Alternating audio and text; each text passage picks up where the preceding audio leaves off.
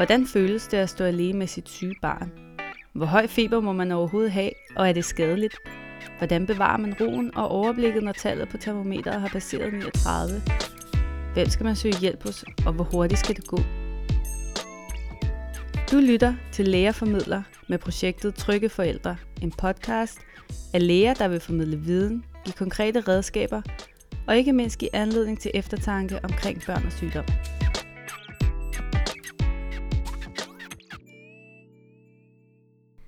Hjertelig velkommen til. Jeg hedder Ida Bering Sørensen og er en del af Lægerformidler. Den her episode handler om astma hos børn, så lyt med, det bliver rigtig spændende. Jeg sidder her sammen med professor øh, i børnesygdom Hans Biskov og speciallæge i børnesygdom og Ph.D. Nilo Følskov ved Dansk Børne Astma Center ved Gentofte Hospital. Og jeg ved jo, I er nogle travle mennesker, så jeg er super glad for, at I vil deltage i det interview omkring astma hos børn, så vi kan blive lidt klogere på området. Vil I til start lige fortælle lidt om jer selv og jeres baggrund? Ja, jeg er øhm, far til to piger og morfar til en ny lille dreng. Og så er jeg forresten også um, børnelæge og har været det i herrens mange år, og de sidste 35 år har jeg forsket udelukkende i børneastma og har startet det her center, Dansk Børneastma Center, hvor vi nu er 50 mennesker, der forsker i børn med astma. Og jeg er så også mor. nu er det det, vi snakker om. Til, ikke bedstemor heldigvis, til tre rigtig fine børn. Øh, og jeg øh, arbejder her ved Dansk Børneastma Center som øh, ansvarlig for den kliniske del af forskningen. Og så er jeg børnelæge, øh, og øh, har også skrevet min Ph.D. her ved Dansk Børneastma Center. Meget fint. Så det er det helt rette, vi har fat i her i dag. Forhåbentlig. Nå, vi starter lige med astma generelt. Det viser sig, at der er ret mange børn og dermed familier, der er ramt eller berørt af astma. Og jeg har været inde på patienthåndbogen øh, og læse om astma, og der står, at astma udgør den hyppigste kroniske sygdom hos børn og unge i den vestlige verden. Så har jeg også været inde på jeres rigtig fine hjemmeside, øh, og læst, at Danmark har den højeste hyppighed af børneastma i Norden, og at Danmark har den længste hospitalsindlæggelse for børneastma. Så så jeg også øh, videoen med dig, Hans, fra eksperimentariet, og der fortalte du, at astma er den hyppigste årsag til akutte indlæggelser på hospitalet, også til lægekontakt og til medicinforbrug. Vil I til start lige fortælle os, hvad astma er for en sygdom? Astma er en sygdom, hvor der principielt er to mekanismer. Øh, den ene er, at luftrørene er sarte. Fuldstændig ligesom hvis du har haft en influenza, så er du godt så er du sart og, og bliver irriteret af, hvis der er bacon, der brænder på, eller der er terpentin eller diesel i luften, så er du sart. Den tilstand er kronisk hos en astmapatient. Det er den ene komponent. Den anden faktor er, at det lokale immunforsvar i luftvejene er svækket. Ikke i hele kroppen, men i luftvejene, og det betyder, at de er meget modtagelige for virus og bakterier. Det vil sige, at de får mange flere infektioner, end, end raske børn gør, og når de får en infektion og har sarte luftrør, så giver det dem anfald af, af hoste og åndenød. Og det, det er sygdommens egentlige karakter, det er de to. Altså øget irritabilitet eller sarthed i luftvejene og mm. øget infektionstilbøjelighed i luftvejene. Lad os til start få det her astma-begreb på plads. Det kan måske være noget forvirrende, at der bruges forskellige navne om en sygdom. Kan du fortælle, hvad forskellen er på astma, astmatisk bronkitis og børneastma? Er der andre, der kan tilføjes her? Ja, det er der.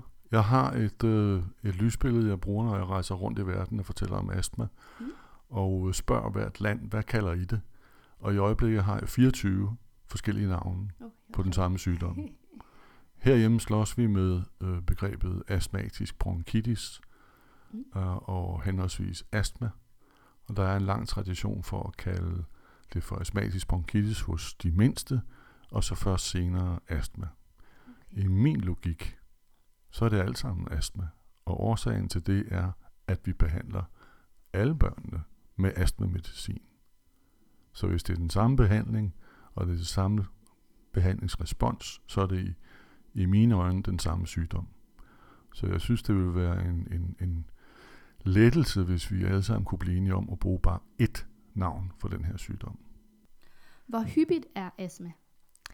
Astma i førskolealderen er helt op til 20 procent.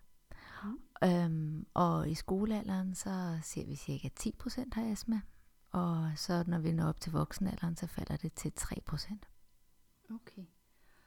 Og hvor tidligt kan man se astma-symptomer hos børn eller måske babyer? Ja, principielt kan man jo se det rigtig, rigtig tidligt. Altså, der er Mm. ikke nogen nedre grænse for, hvornår man kan få lov til at få astma. Og hvilke symptomer præsenterer sig så oftest, når det er, barnet øh, får astma? Og er der forskel på, om det er et større barn eller et, øh, et småbarn, vi, vi taler om? Altså, der, der, der kan være forskel i hvert fald, om det er større barn eller et lille barn. Hvis man starter med, med småbørnene, så er det jo aller oftest hoste. En generende ned- og luftvejshoste, som driller dem rigtig meget, særligt om natten, og holder dem vågne, og holder de stakkels familie vågne, og også i de tidlige morgentimer, hvor at de skal hoste og hoste for at overhovedet kunne komme i gang med dagen. Det er ligesom Mm. det mest almindelige symptom på børneastma. Øhm, så kan man have altså hurtig, altså øh, hurtig vejrtrækning.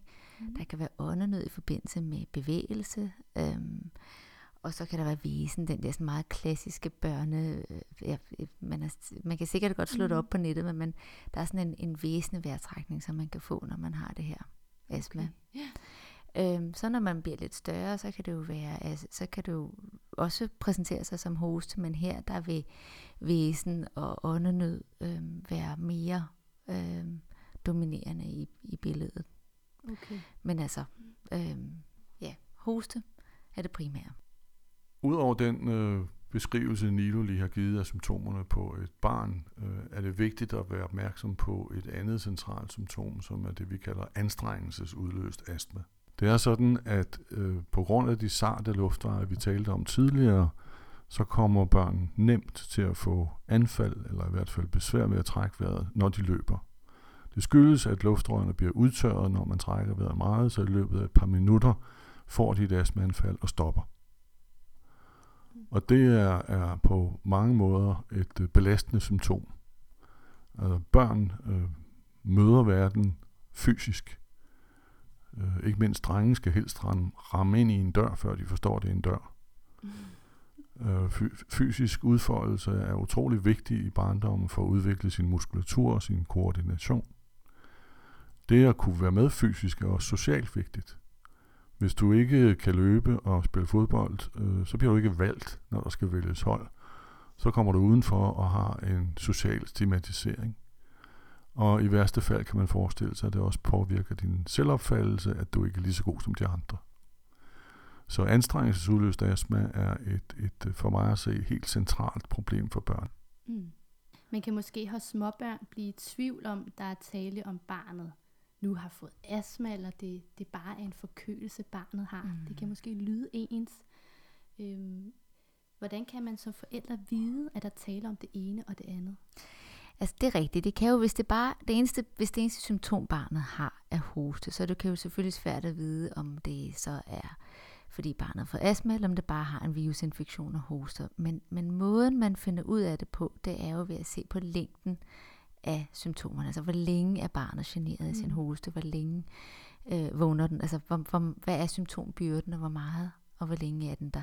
Og så må man så, når det er, at det ligesom kommer over en vis grænse, at man siger, nu har det ligesom varet længe nok, øhm, så kan man så begynde at prøve at undersøge, om det kunne være noget astma. Det, det er meget forskelligt, hvordan man gør det forskellige steder, men, men øhm, sådan generelt, så, så plejer vi her hos os at sige, hvis det er, at man har haft over fire ugers generende ned- og luftvejssymptomer, så er det i hvert fald en idé at begynde at undersøge, om det kunne være astma Okay. hos et, små, et, et spædbarn eller småbarn, småbørn. Mm. Der er jo flere forskellige årsager til, til astma, og der kommer jo også løbende flere til i forbindelse med forskning. Kan I nævne nogle af de allervigtigste årsager, vi kender her til dags dato? Det er i meget høj grad arveligt. Der peger på omkring 80% af øh, årsager til astma kan findes i genetikken. Vi har bare ikke fundet dem endnu, vi har kun fundet ganske få gener, man leder. Så er der en anden øh, og meget spændende forhold, som først er blevet øh, lagt på frem her i de sidste år, og det er det, der sker under graviditeten. Mm. Det er nemlig sådan, at hvis du har en mor, der har astma, så er din risiko for selv at få astma øh, 40-50% større, end hvis det var far, der havde astma. Så der er altså mere end genetik. Det betyder altså, at der under graviditeten er sket noget, der har øget din risiko for astma. Det vi kalder programmering. Mm. Programmering under graviditeten øh, er, er et nyt og spændende forskningsfelt. Og på det seneste har vi dokumenteret det blandt andet ved at vise betydningen af morens kost. Mm. Vi har vist, at det vitamin D i meget højere doser end dem, der bliver anbefalet i dag, kan forebygge astma. Okay. Og vi har vist, at fiskeolie givet til gravide kvinder kan forebygge astma meget markant, endnu sådan at vi har i vores studie set, at børneastma-hyppigheden bliver reduceret med en tredjedel, mm. hvis vi sørger for, at moren får et stort tilskud af fiskeolie. Så det viser altså, at når du spørger til årsager, så er det ikke bare øhm, genetik, mm. men det er lige så høj grad en programmering under graviditeten, for eksempel øh, via kost. Det er så Fødevarestyrelsens anbefaling, som er, at man skal spise to portioner fed fisk om ugen, Uh, vi har givet doser, som svarer til 16 portioner om dagen. Okay. Så det er voldsomt meget større doser, der skal okay. til. Uh, og ser meget tydeligt, at det er de kvinder, der har en uh, diæt med meget lidt fisk, mm. som har markant størst gavn af at få tilskud. Kan man gøre noget for at forebygge astma? Ja, det, det kan man så kun i den forstand, som jeg netop sagde, at ved at give øh, op, kosttilskud under graviditeten som fiskole og vitamin D, kan man forebygge astma. Herudover kender vi faktisk ingen måder at forebygge astmaudviklingen. Vi går nu videre til diagnostisering af astma. Hvordan stiller man diagnosen astma, astma hos henholdsvis øh, småbørnene og de større børn? Øhm, hvis vi starter med de små børn, så som jeg også fortalte før, så skal der jo ligesom være nogle symptomer, der gør, at man mistænker, at et barn kan have astma. Og øh, så er den bedste måde at stille diagnosen på hos et lille barn, som der ikke kan lave en lungefunktionsmaskine, ikke kan sidde i sådan en, eller, og ikke kan deltage til, til alle de der smarte tests, som man har til lidt større børn, så er den bedste test det at give barnet tre måneder med behandling. Okay. Så giver man steroidbehandling, altså formentlig sådan en flexotide af den hedder. Øhm, sådan en, en inhalationssteroid mm. i tre måneder. Og så ser vi, at i de tre måneder bliver symptomerne så betydeligt bedre. Vi beder familien om at skrive en dagbog og fortælle, jamen, hvordan har barnet det så, når der er gået et par uger? Hvad mærker de en forskel? Er det et andet barn, de får? Sover de bedre om natten? Er der færre symptomer? Når barnet får virusinfektion, er der så mindre symptomer efterfølgende, hoste de mindre bagefter. Og så stopper vi faktisk medicinen efter tre måneder, fordi det er lige så vigtigt for os at se, jamen kommer symptomerne så tilbage? Mm. Hvad sker der, når vi stopper medicinen? Og når vi så stopper medicinen, og symptomerne kommer tilbage, og det igen bliver et barn, der mistrives og har det svært om natten og hoster, så ved vi, at der er formentlig at tale om noget børneastma. Godt. Det er ligesom den måde, vi, vi finder frem til det på. Mm. Hos de større børn, så har vi hjælp af lungefunktionsmaskiner, øhm, der både kan måle, hvordan lungefunktionen fungerer, hvordan udåndingen af nitrogenoxid er. Øhm, og så har vi sådan en bodybox, som man også kan sætte de større børn i, der kigger på luftmodstanden i lungerne. Og de kan også alle sammen hjælpe os til at forstå, om barnet har astma eller ej. Men man kan godt have astma med en normal lungefunktion. Og det er ret vigtigt at notere sig. Man skal først og fremmest se på, hvilke symptomer barnet har, øhm, og den anamnese familien kommer og fortæller. Det er det primære. Det er en meget fin beskrivelse. Jeg synes bare, jeg har lyst til lige at holde fast i det her med, at man kan godt have astma, selvom man har normal lungefunktion, som du sagde, Nilo. Det, det er netop øh, en vigtig pointe i det. I gamle dage, der, der havde vi øh, mindre fokus på børneastma, og der var børnene ret syge, eller meget syge, meget mere syge, end dem vi i dag behandler. Mm. Øh, så det, der i dag er fokus, eller ja, det synes jeg i hvert fald personligt er mest interessant, det er at lede efter det, vi kalder skjult astma. Ja. Nemlig de børn, som, som øh, når de kommer til læge, så er der ikke noget. Mm. Så lytter lægen med stetoskopet, kan ikke høre noget, eller måske lave en lungefunktion, og det er normalt, og sender dem hjem. Mm. Og det er dem, vi kalder skjult astma, fordi det, man i virkeligheden bør gøre, det er ikke at, at, at lytte med stetoskopet, men det er at lytte til far og mor. Mm.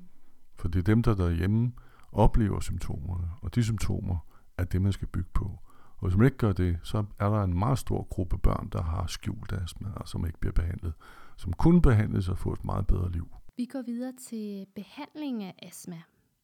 Behandling af astma kan virke meget uoverskuelig for mange.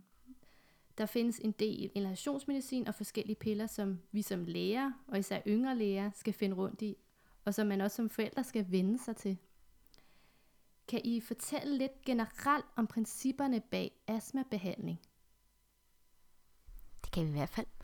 Altså, faktisk så er astmabehandling ret enkel. Mm.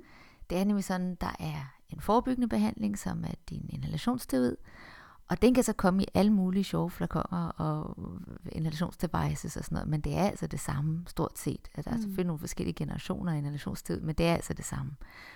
Og så har vi den blå, som vi kalder den. Det ene var den brune eller den røde, kan den, eller den orange, kan den også, nej, den ikke rød, men den blå, brune eller orange er den. Øh, og så er der den blå medicin, som er din beta-2, som er den hurtigvirkende akutmedicin, som man kan bruge, når det er, at man har symptomer og har brug for at kunne få luft, eller holde op med at hoste, eller hostemedicin kan man også godt kalde den. Mm. Det kalder vi den tit. Så, så i bund og grund i sin grundstruktur, så er det bare de to ting, der er. Så er der selvfølgelig børn, som har brug for lidt mere medicin end det, og måske kan få det, der hedder en astmapille, Mm. øhm, som er en, en, en pille, som går ind og, og arbejder på nogle andre receptorer, end lige præcis inhalationssteroiden eller beta-2 gør. Mm. Men, øhm, men det er ikke de fleste børn, der får sådan en. Okay.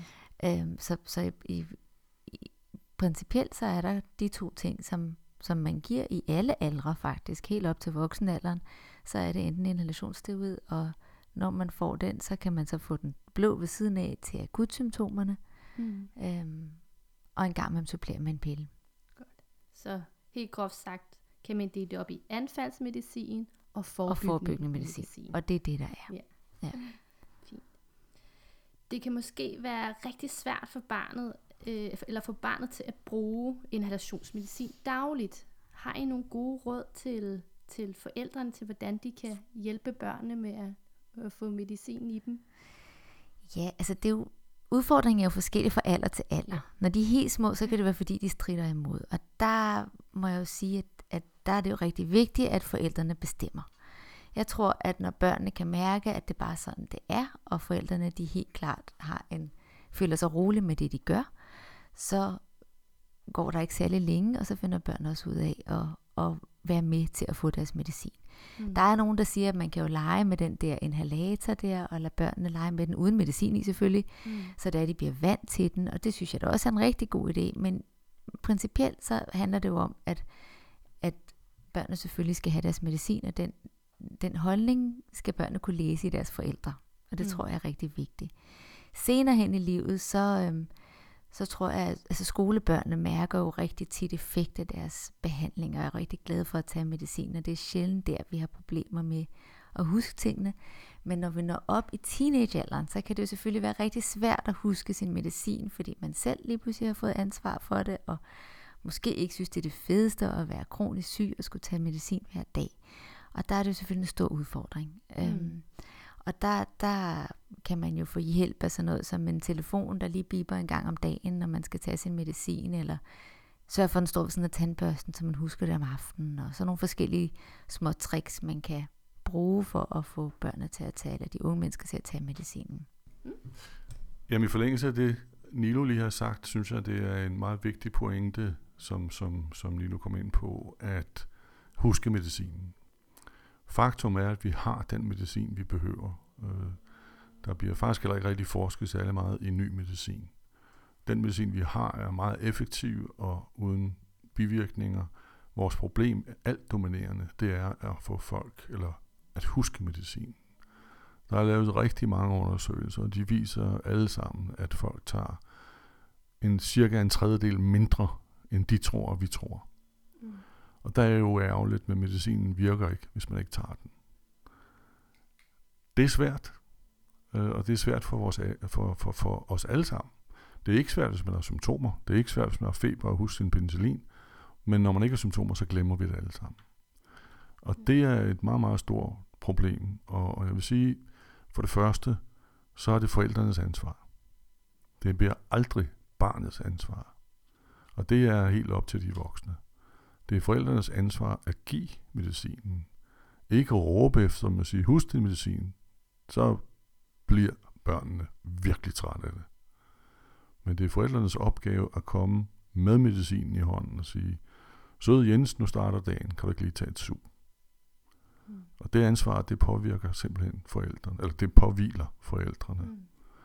Øhm, og det, det er måske ofte sådan, at, at de overlader det til børnene selv at huske det, eller selv gøre det. Og et, andet, et godt trick er i virkeligheden for forældrene at prøve at skrive ned i kalenderen, hvornår de køber medicin, og så se om det cirka passer til den dosis, der burde være brugt. Øh. Så de kan have øh, kontrol med, med, i hvilket omfang de faktisk husker at give barnet medicin. Og jeg siger at give det. Det nytter ikke noget at forvente, at et barn selv kan huske det. Mm-hmm. En vigtig pointe. Er der en måde, man som forældre kan holde styr på behandlingen og symptomerne, så man for eksempel optimalt er forberedt til at mødes med lægen til for eksempel ambulant kontrol, eller hvis man måske bare er derhjemme som forældre og gerne vil, vil øh, øh, følge, hvordan barnet har det det er rigtig fint, du spørger. Vi, vi bruger hos os bruger vi dagbøger, mm. øhm, og det er et meget, meget vigtigt værktøj for os som læger at kunne vurdere, hvor meget medicin der er givet, hvor meget symptombyrden har været. Og jeg vil, rigtig, jeg vil anbefale, at alle gør det samme derhjemme, at man laver en lille mm. dagbog mm. og skriver, har man husket at give medicin den dag? Har man haft brug for at give den blå? Har man haft brug for at give noget allergimedicin ved siden af? Hvordan har det set ud? Øhm, og måske også en lille note omkring, hvad for nogle symptomer der har været, der gjorde, at man synes, man skulle give medicinen. Mm. Og så tage det med til lægen, fordi det er et rigtig fint redskab for lægen at forstå, hvor mange gener der har været, hvad, hvad byrden af symptomer har været. Mm. Ja. Kender I til nogle alternative behandlinger, der kan forbedre barnets astma? Det gør vi faktisk ikke. Det er jo sådan, at når man siger alternativ, så mm. betyder det jo bund og grund, at det ikke er blevet undersøgt øh, til bunds. Og derfor så er det ikke en behandling, som vi vil tilbyde børn. Mm. Fordi vi vil kun give behandling, der er evidensbaseret til børn. Så derfor så har, kender vi ikke nogen alternative behandlinger, som vi vil mm. anbefale fra mm. vores side af. Jeg kan tilføje, at, at det er jo et, øh, et besnærende ord, alternativ behandling, og endnu bedre det her naturmedicin.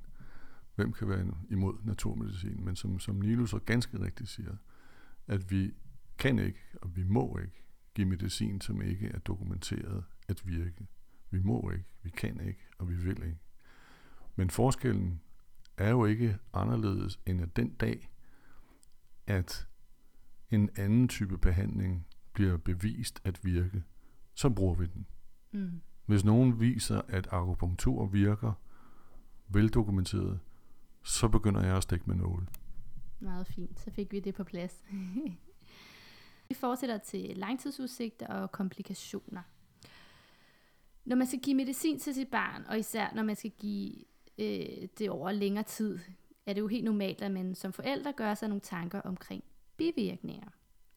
Er der nogle bivirkninger, man skal være opmærksom på, når man skal give sit barn medicin for astma? Det er nok den største bekymring hos, hos forældre, det er risikoen for bivirkninger. Ingen kan lide at give medicin til et barn. Det kommer rigtig mange forældre ind og siger første gang, man møder dem, at vi er altså den holdning, at vi ikke vil give medicin til børn. Og det kan jeg godt forstå. Al respekt for det. Især hvis det var et restbarn. Men hvis det er et sygt barn, så er det nu engang sundere at blive behandlet med medicin. Øh, og ydermere er vi så heldige, at den behandling, vi bruger, så frem vi holder os inden for de, de rekommenderede doser, altså de anbefalede doser, ikke har bivirkninger. Man kan se hvad jeg ikke kalder bivirkninger, men ubehag, når man bruger den blå medicin, altså den akutvirkende, at barnet så får citron og hurtigere hjerterytme. Det var en times tid. Det svarer ligesom til, hvis du drikker tre kopper kaffe, og det er lige så uskadeligt. Så andre bivirkninger har man ikke. Den anden bekymring er naturligvis det lange perspektiv, at det er noget, mit barn skal blive ved med resten af livet, og det er det sjældent. Rigtig mange, og flertallet vokser faktisk fra sygdommen. Og øh, det er vel de to hovedbekymringer, folk oftest har, det kan vi berolige dem med, at, at det her er en sygdom, vi er gode til at behandle, hvor vi ikke øh, påfører barnet bivirkninger, og hvor udsigten til at vokse fra det er rigtig, rigtig god. Øhm, man hører jo ofte, at binyrbark medicin er forbundet med bivirkninger i form af, at barnet ikke vokser så meget. Er det noget, forældrene skal være bekymrede for? Jamen, det er jo lige præcis rigtigt, det du siger. Det er jo det, folk kommer og er bange for. Og øh, af en eller anden grund har alle øh, hørt om, at det ud er noget, der hæmmer væksten og har en lang række andre bivirkninger og gør, at fodboldholdet taber øh, i landskampe, og jeg ved ikke hvad. Øhm, ingen af dele er rigtige, øh, og, og, og øh, rygtet opstår fra det forhold, at man bruger det ud i tabletform til nogle meget svære sygdomme. Og hvis man bruger det i tabletform, så er der bivirkninger. Men tabletform betyder, at man bruger tusind gange større dosis end den dosis, vi bruger til børn. Det er jo klart, hvis du bruger medicin i meget, meget, meget store doser, så har alt medicin bivirkninger. Mm. Hvis du tager 20 panodiler, så har du et problem. Men hvis du har to, så har du ikke et problem. Mm-mm. Så det handler om dosis. Mm. Så det er ikke noget, forældrene skal gå og være bekymret for? Nej, det er vigtigt. Det er mm. vigtigt at, at, at, at, at forklare det her, så folk tror på det. Mm. Fordi ellers så påvirker det blandt andet uh, compliance, som vi kalder det. Hvis man dybt set inderst inde i sin sjæl er bekymret, mm. så tror jeg, man ubevidst glemmer at give det. Ja. Jeg tror, du har ret i. Hvad med, hvad med astma i sig selv? Er der komplikationer eller langtidskomplikationer, man, man kan opleve? Det er der ikke. Mm. De fleste, som han siger, vokser fra deres astma. Øhm, det er jo kun 3%, der har det, når de er voksne. Og vi ser ikke nogen langtidskomplikationer hos de børn, der, der har astma. Det var godt at høre. Hvilke faktorer er det, der kan forvære astma? Det er først og fremmest øh, infektioner. Virusinfektioner, men også bakterieinfektioner. Og så er det røg, cigaretrøg. Mm. Og så er det udsættelse for de ting, som man ikke tåler, hvis nu man har en allergi, pollenallergi af en eller anden art. Så det er de tre ting, der ligesom er. Og, og her der vejer infektioner jo langt, langt, langt størst. Det er virkelig det, som der allermest mm. udløser astma. Okay. Ja. Det bringer os så videre til akut astmaanfald. Mm-hmm. Hvis man oplever ens barn for åndenød i forbindelse med for eksempel forkølelse, som du siger er ja. den hyppigste årsag til, ja. til forværing af astma, hvordan vil et klassisk astmaanfald se ud? Altså det er rigtig vigtigt at sige, at det her det kommer jo snigende. Det er ikke noget, der kommer fra det ene øjeblik til det andet. Så, så, så, øhm, så rigtig tit, hvis det er, man er opmærksom på, at nu begynder barnet at blive forkølet og begynder at småhoste og sådan, så kan man godt fange det lidt i opløbet ved mm. at være god til at give den blå medicin. Øhm, og selvfølgelig skal barnet også have den brune medicin samtidig. Det har den jo forhåbentlig fået hele tiden. Mm. Men ellers så, så skal man jo være god til at begynde at behandle med den blå medicin tidligt i forløbet. Så det er det første. Og den blå medicin var så det, det var den akut, akut medicin. Ja, og den brune ja. er, er den langtidsvirkende ja. forebyggende ja, medicin. Ja. Så, så det, det er ligesom det første. Det er, det kommer ikke fra det ene øjeblik til det andet. Det er jo kun, hvis vi taler om en, en meget voldsom allergisk reaktion, at man får astma lige fra det ene øjeblik til det andet. Så der er masser af tid at gå på. Og det betyder også, at der er ikke noget at være panikken over. At man skal selvfølgelig give masser af medicin, og hvis det er, at man føler, at barnet på trods af rigtig meget medicin stadig har voldsomme gener og ikke, øhm, ikke trives og har hurtig vejrtrækning og har indtrækninger der, hvor det er, man kan se øh, ribbenene, når man trækker vejret. man kan se nogle film af det på internettet, hvis det er, man er i tvivl om, hvordan sådan noget ser ud. Mm. Øhm, eller barnet har væsen, så, så synes jeg, når man så har givet den her blå øhm, nogle gange, så skal man så søge læge, hvis man ikke synes, det hjælper nok. Øhm, og det er sjældent, tiden løber fra en. Og det er en meget vigtig pointe, Nilo fremhæver her til sidst, at øh, det løber ikke fra en. Der er ingen, der dør af astma. Mm. Og det tror jeg også er vigtigt at få sagt, både til forældre og måske i særdeleshed til barnet, Ja. når vedkommende er stor nok til at forstå det. Fordi hvis man har et anfald, og hvis man har haft et anfald, så oplever man dødsangst. Det ikke at kunne få luft, ja, det svarer til, hvis du, du er under vandet og ikke kæmper for at få luft. Luftmangel giver dødsangst. Så folk, der har haft den oplevelse, er bange for at dø. Mm. Så jeg synes, det er en, en af de vigtige ting at få sagt til forældre, det her, det dør børn ikke af. Eller sige til barnet, det her, det dør du ikke af. Med det sagt, at selvfølgelig dør man ikke af det, men man dør ikke af det, fordi man får den rigtige behandling. Mm. Og derfor så er det rigtig, rigtig, rigtig vigtigt, at når det er, at man synes, at man har givet en, en 6-8 relationer derhjemme, og det ikke har gjort nogen forskel, at man søger læge. Men det er fuldstændig rigtigt. Altså, når jeg siger, at man ikke dør af det, så er det selvfølgelig, fordi vi har så god behandling i dag, at vi kan, vi kan til enhver tid behandle et barn med et anfald. Mm. Det, det, det er jo helt klart, øh, hvis man ikke gør noget her, så kan man dø af astma. Mm. Det gjorde man i gamle dage. Mm. Men, men, men øh, fuldstændig rigtigt, som, som Nilo fremhæver. Selvfølgelig forudsætter det, at vi behandler. Og så er det helt sikkert, at vi kan redde børn igennem. Mm. Og hvis de er i behandling, så kommer der ikke de svære anfald. Er der nogle faretegn ved akut astmaanfald, som man særligt skal være opmærksom på? Det er der i hvert fald. Det er jo sådan, at når man har akut astma, så rigtig ofte, så begynder barnet at trække vejret hurtigt. Hurtigere end hvad der er naturligt.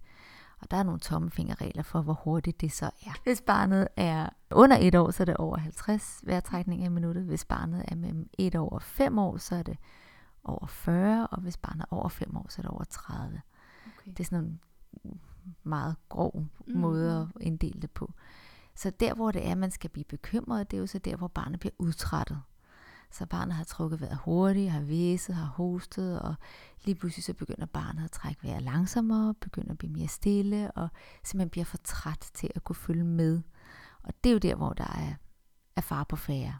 Men forhåbentlig er man kommet på hospitalet, før det her sker. Og, og altså, med min mange års erfaring, så har jeg kun oplevet det her, når det var, at familierne var på hospitalet, og ikke før. Mm. Men øh, selvfølgelig så er det jo noget, man skal være opmærksom på, at har man et barn, der trækker vejret rigtig, rigtig hurtigt og rigtig meget, så på et eller andet tidspunkt, så bliver man dehydreret, og man bliver træt, og man kan ikke mere, og så er det der, hvor det er, at man faktisk ikke helt kan få nok luft. Okay. Så her til sidst, inden vi går til standardspørgsmålene, så vil jeg høre, om I har nogle gode råd til forældrene eller de pårørende til børn, der har astma. Det gode råd er helt oplagt, at forældre forstår sygdommen, læser om sygdommen, og prøver at sætte sig ind i, og faktisk blive barnets astmalæge. Sygdommen, udsigterne på den lange bane, og hvordan medicinen virker. Så går vi til det sidste spørgsmål. Det er jo vores standardspørgsmål, som vi stiller alle dem, vi interviewer. Vil I til start lige øh, fortælle, hvad I synes, forældrene specielt skal tage med fra det her interview omkring astma? For mig er den vigtigste pointe, når jeg møder familier med, med børn, der har astma, at sætte sig ind i og forstå sygdommen, tage ansvar for sygdommen, forstå medicinen og blive barnets børnelæge. Det mener jeg er den allervigtigste anbefaling. Jeg oplever, når jeg har øh, møder børn med de her symptomer, eller familier, hvor barnet har astmatiske symptomer, der ligesom er tre niveauer, hvor tingene løfter sig og til det bedre. Og det første, det er, når der bliver sat ord på, at det her, det er astma. Det er børneastma. Der er mange, der har en stor lettelse af at få sat et ord på, og ikke få det mystificeret. Det næste skridt op af øh, succesen, op mod succesen, er, når man så giver den rigtige behandling, og forældrene ser, at det virker. Mm. Og det tredje skridt, og som måske er det allervigtigste, og, og jeg ved ikke, hvilke af dem er størst for så vidt, det er, når de forstår sygdom, og de forstår behandlingen, og de bliver trygge ved, hvad der, er, der sker. Fordi det, man ikke ved, det er det, man er bekymret for.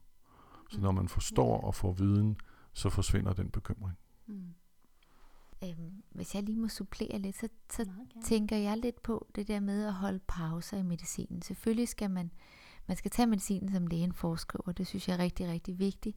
Og så skal man huske, at når lægen siger, at man skal holde pause, så skal man også holde pause. For det her, det er en, en meget altså foranderlig sygdom. I perioder, så har man symptomer, andre perioder har man ikke. Og derfor så er det vigtigt, specielt når børnene er små, at kigge på barnet løbende og sige, jamen er barnet vokset fra det nu? Er det en god tør sommer, hvor det er, der ikke er brug for medicin, og skal vi holde en pause over sommeren, eller hvordan ser det ud? Mm. Øhm, så, så jeg synes, en, en anden ting, man skal tage med som forældre, det er, at, at det her, det er ikke nødvendigvis en kronisk sygdom øh, i alle aldre for børnene, og man vokser fra det, og derfor så er det vigtigt, at man hele tiden undersøger, hvorvidt der skal holdes en pause eller ej. Kender I til nogle gode bøger, eller hjemmesider, eller måske andet, som I, I, I kan anbefale, hvis det er, man gerne vil informere sig lidt mere omkring astma hos børn, eller måske allergi? Altså, der findes jo en del hjemmesider. Det, øhm, så der, vi, vi kan selvfølgelig øh, i den grad anbefale vores egen, som mm. hedder børneastma.dk, og jeg Den er tænker, god. den er linket til. Øhm, Lungeforeningen har også lidt omkring børn øh, på deres hjemmeside, og jeg ved, at, at der også er andre, der snakker lidt om børn og astma også. Øhm, men det er bare vigtigt, at man ikke lader sig forvirre, øhm, fordi at øh, hvis du har to forskellige læger, så har vi tre forskellige meninger. Mm. Og, og det er vigtigt at, øh, at ligesom prøve at, at holde sig til, til én ting, synes jeg. Så jeg vil i hvert fald anbefale vores egen hjemmeside i første omgang. Det, Det vil jeg også. Hvad oplever I, at forældre er mest bekymrede for, når det handler om sygdom hos deres børn? De er jo rigtig bekymret for medicinen. Mm. Og det er jo det, vi oplever rigtig tit, og det er de spørgsmål, vi får rigtig tit. Netop det der med, om man, man nu også skal give sit barn det medicin, og de bivirkninger, der kan være på Mm. medicin. Så det, er, det har vi snakket om en del under det interview. Så synes jeg også, vi oplever, at øh, forældrene er bange for, at det er en kronisk sygdom. Mm. At det er noget, som børnene kommer til at have resten af livet. Og der kan vi jo heldigvis sige til dem, at langt de fleste vokser fra det, og det er jo ikke en kronisk sygdom. Øhm, og så er der jo selvfølgelig den generelle bekymring for forældrene om, at deres børn mistrives, at de ikke har det godt, og de ikke vokser, som de skal, og ikke har det, øh, har det godt. Mm. Men, øh, men det kan vi jo heldigvis hjælpe med, med at give dem medicinen. Mm. Oplever I sådan helt generelt, at der er en tendens til, at forældre er blevet mere bekymrede over tid? Øh, jeg tror, at vi skal, vi skal bede Hans, som er lidt ældre end mig, om at svare på det spørgsmål. Jeg er ældre. Jeg har, jeg har faktisk været lige så ung som dig. Selvom man ikke skulle tro det. Mere far. erfaren. Jamen altså, jeg, jeg, jeg synes ikke, der er, en, der er en, som sådan en større bekymring. Jeg synes, de ting, jeg har oplevet, er for det første, at faren spiller en lige så stor rolle som moren i dag, når de kommer. Mm. Og det er til min største respekt. Altså, der, der er lige så ofte fædre med, eller fædre alene med børnene. Og det mener jeg er en, en, en stor, øh, stort fremskridt, at man er to om at forstå tingene. Så er folk bedre informeret. Internettet er helt klart en hjælp. Det er også, som Nilo sagde, en farlig ting, fordi der er også meget røvl og sludder derude, så det kan være svært at begå sig, men generelt er folk mere øh, velorienterede, når de kommer. Mm. Men, men jeg synes ikke, der er nogen øget bekymring. Mm-mm. Et andet skift er, det er, at folk i langt mindre grad accepterer at gøre det, lægen siger. Også selvom lægen er gammel, og også selvom lægen er tyk og professor, og hvad ved jeg. Øh, de kræver at forstå, og de kræver at få viden, og det, det er lige præcis det, jeg synes er, er den rigtige vej. Mm. Helt bestemt. Hvad tror I, at vi læger kan gøre bedre, hvad angår kommunikationen med vores øh, patienter? Øh, det er lige præcis en meget vigtig pointe, at læger bliver bedre til at kommunikere. Og at øh, lægearbejdet, med, i hvert fald inden for det her område, ikke bare handler om at skrive en recept, men handler om at forklare forældrene og få dem til at forstå, hvad det her drejer sig om. Hvad er det for en sygdom? Hvad er udsigterne? Og hvad er medicinen? Og hvad er jeres bekymringer?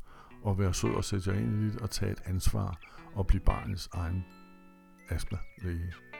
Det mener jeg er, er der, hvor vi kan gøre det bedre. Og så i øvrigt, hvis man i højere grad kunne forsøge at øh, standardisere, hvad det er, vi siger, og hvad det er, vi gør mellem læger og mellem afdelinger. Godt, men med det så slutter vi så interviewet her. Tusind, tusind tak, fordi I ville med. Det er vi rigtig glade Det for. var så lidt. Tak til dig. ja, tak.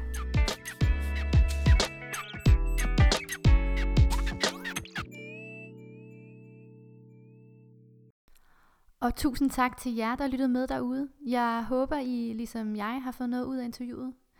Det var virkelig en stor fornøjelse for mig at optage Hans og Nilo, og i det hele taget være på Dansk Børne- og Astma Center i Gentofte. Deres kollegaer var smadret søde og opmærksomme. Man må sige, at øh, Hans har gjort et rigtig godt stykke arbejde med at samle nogle dygtige og søde mennesker omkring sig. På vores hjemmeside har vi samlet en masse materiale omkring astma, samt øh, link til de anbefalede kilder. Du kan blandt andet også læse om myter, der florerer omkring astma, og se film omkring astma. På vores hjemmeside finder du vores øvrige podcast-episoder, og vores blog, vi kalder Infotirser, samt små film og information om kommende events. Hvis du har spørgsmål eller input til den her episode, eller forslag til emner eller spørgsmål, vi kan tage op i de kommende episoder, eller måske personlig erfaring, du gerne vil dele med andre, så skriv endelig til os. Du kan skrive til os på vores mail, som du finder på vores hjemmeside, eller på Facebook eller Instagram. Vi glæder os rigtig meget til at høre om dine tanker. Rigtig dejlig dag.